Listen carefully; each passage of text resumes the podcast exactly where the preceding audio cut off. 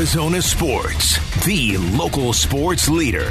State of the Suns, driven by Sonic Drive In. Mmm, Sonic. Burns and Gambo take you inside the Suns front office and talk with a key decision maker. Every week, it's our conversation with the Suns president of basketball operations and general manager, James Jones. He joins us on the Arizona Sports Line. Suns off last night, off tonight. Back at home tomorrow against the Brooklyn Nets for an 8 o'clock tip time here on Arizona Sports. And with that, we welcome in James Jones for his weekly visit. James, how are you doing today? I'm great, guys. Thanks for having me. Well, I, am sure you're very happy. The the news that Cam Johnson has, is coming back to the lineup for the Nets game tomorrow. I'm sure you've been waiting to start and get some reinforcements back. But tell us about about Cam and and the work to get back on the court. Um, he's excited, man. He's been really really anxious to to get back out there. You know, the last week has been emotionally tough for him because he, he's he's ready to play, and but he still has some boxes to check uh, so I know for, from a, a, player perspective, from a team perspective, you know, his energy, the juice that he's going to bring to the locker room is going to be absolutely amazing. And we look forward to getting him uh, integrated because uh, as, as we get healthy, we can start to get whole again and, and hopefully get back to where we were before his injury. How, how difficult has it been? You got off to a tremendous start this year, and then the injury started to hit, and there's been a lot of losses and nine out of ten games losing. How how difficult has it been for you to, knowing that you're going to get guys back and they're not out for the season, but just having to weather this storm? Um, it's, it's not the hardest thing we've ever done in our lives, but you know, in, in, in sports, winning is the hardest thing you you, you can do.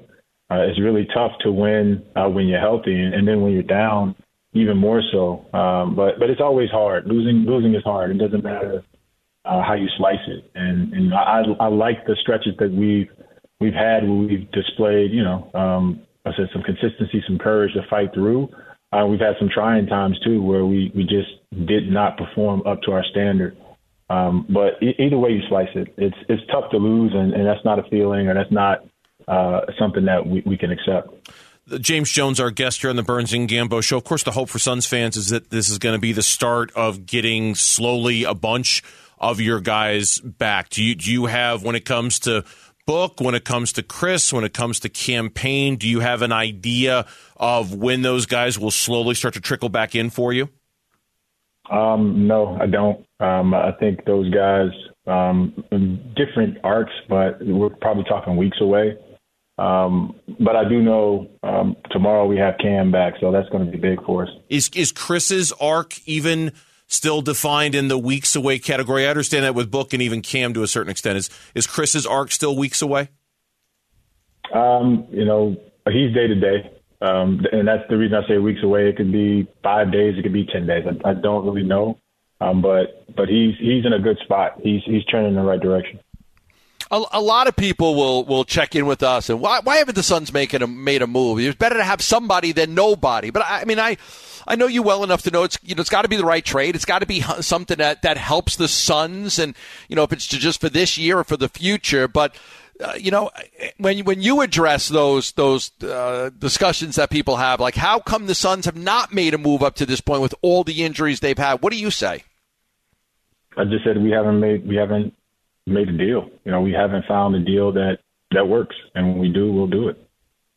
Yeah, just as simple as that, right? But it's got to be a trade that works for for you guys, right? I mean, it's not, you know, it's got to be something that gives no, you a, of course, a, of course. a chance. No to, team does a trade that doesn't work for them. Like you're you're trying to make trades and improve your team. Uh, why do you? So if you wh- can find something, why you do you think something it's to improve bo- your team? You do it. Yeah. Why do you think it's been so difficult to find the right trade at this point? Well, you know, there are multiple reasons, but you can point to the, the parity in the league. You know, when you talk about the play-in game, ten teams have a shot at the playoffs, or at least an opportunity to compete. And in the past, where you would have teams that were so far away, they started thinking about next year. With all this parity, um, you have guys that are out there playing to win, and every team wants to get into the playoffs. That's what we play for. So you you have fewer teams in the transaction business that are truly just looking at it as asset accumulation or asset value uh, moves you have teams thinking if I'm trading a player, I want a player in return that can help me win or help me win differently. So it just makes it a, a struggle and a challenge, but a bunch of different factors. Like I think everyone's trying to win. Yeah, and the, with the play-in with the play-in games now, right? Adding those play-in tournaments, so many more teams are now in a position to try to make the playoffs that they they, they don't want to sell off players. No, that's and, and that's a good thing because you get teams competing to win. And anytime you have teams competing to win, um, is, is great for the league and, and it's great for the game. James Jones, our guest here on the Burns and Gambo show, just for a, a point of clarification, and I know we've been asking you about him since before the season even started. Is it am I safe to assume that Jay Crowder, this situation will be resolved by the trade deadline on February 9th, James? That's the plan. Okay.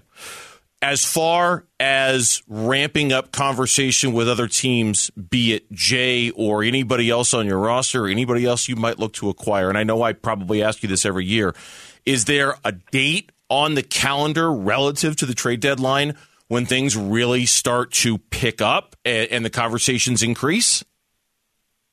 No, I think you. I mean, I think all the last few days. I'd say the last couple days before the trade deadline, you'll probably get more incoming from teams that want to do something. But I can tell you from you know December fifteenth, January fifteenth until the trade deadline, teams are having conversations all the time.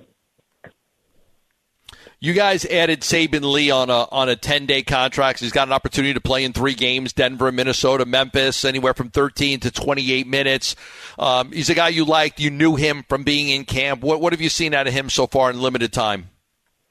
Uh, he's he's fit right in. I think Saben's a tough kid, and and he does what he does extremely well. He's he's tenacious defensively. He plays with speed and, and a burst, and, and he can attack the paint, collapse the paint, and get to the rim and he's fearless. I think that's been the, the, the, the his biggest um, trait or his greatest trait is his fearlessness. And you know, we asked him to come in on a 10 day, pick up our offense, go out there and play, and and you can see it seems like he's been with us for a while. So I'm impressed with what he's done, and I'm hopeful he can continue to to get some minutes, continue to like build some chemistry with this group, and we can see what it means for him going forward.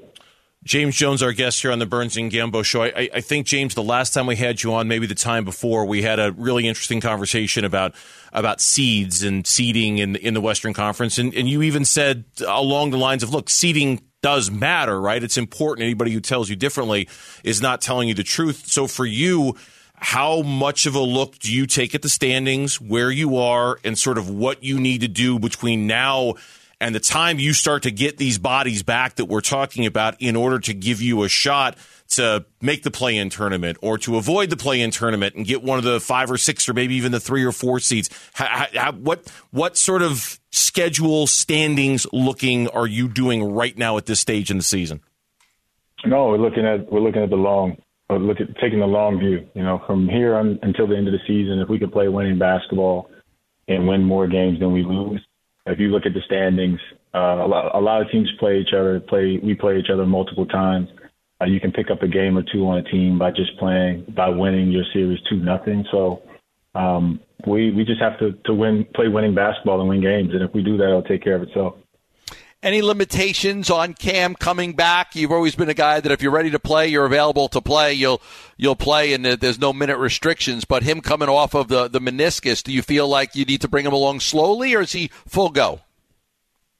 He's full go, but I, I expect him not having played for a while. I think his his conditioning will tell him when when the clock stops. And so if he if he's able to play 48 minutes, that'd be awesome. I doubt that.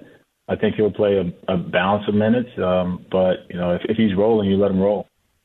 Uh, last one for me when it comes to James as they take on the Nets tomorrow. Obviously, we've documented how rough the stretch has been with all the guys that you're missing. Is, is, there somebody on your roster that, despite the losses, has stood out with how they've played during this rough stretch? A, a guy whose play has impressed you during this time? I mean, I think Damion Lee's been consistent for us. Um, you know, he's he's had to take multiple roles, um, but but he's he's been consistent, coming off the bench, making shots and uh, making plays for us. Uh, and we've asked him to do a lot um, with Devin and all the injuries. So I, I have to give him props and kudos for being a great pro. And I thought Josh Okogie um, also played really well in his minutes. He, he was giving us something different, and, and and both of those guys have had a tremendous impact on our ability to sustain, even though we've been down so many guys. All right, who you pulling for in the NFL playoffs? Uh, my Dolphins are no longer there, so I don't care who wins. At this point, I'm just at this point, I'm just I just want to see good football. they they put up a hell of a fight. I mean, they, they they had the Bills on the ropes for a while, and that fourth and one, that delay a game on fourth and one was a was an absolute killer. But I think they surprised a lot of people without their starting quarterback down to the third string guy. How hard they played, and, and they had a chance to knock off the Bills.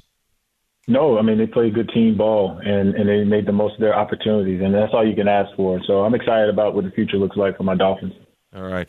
Good stuff, James. We uh, appreciate the time as always. Good luck tomorrow against the Nets. We'll talk to you next week. All right. Thanks, guys.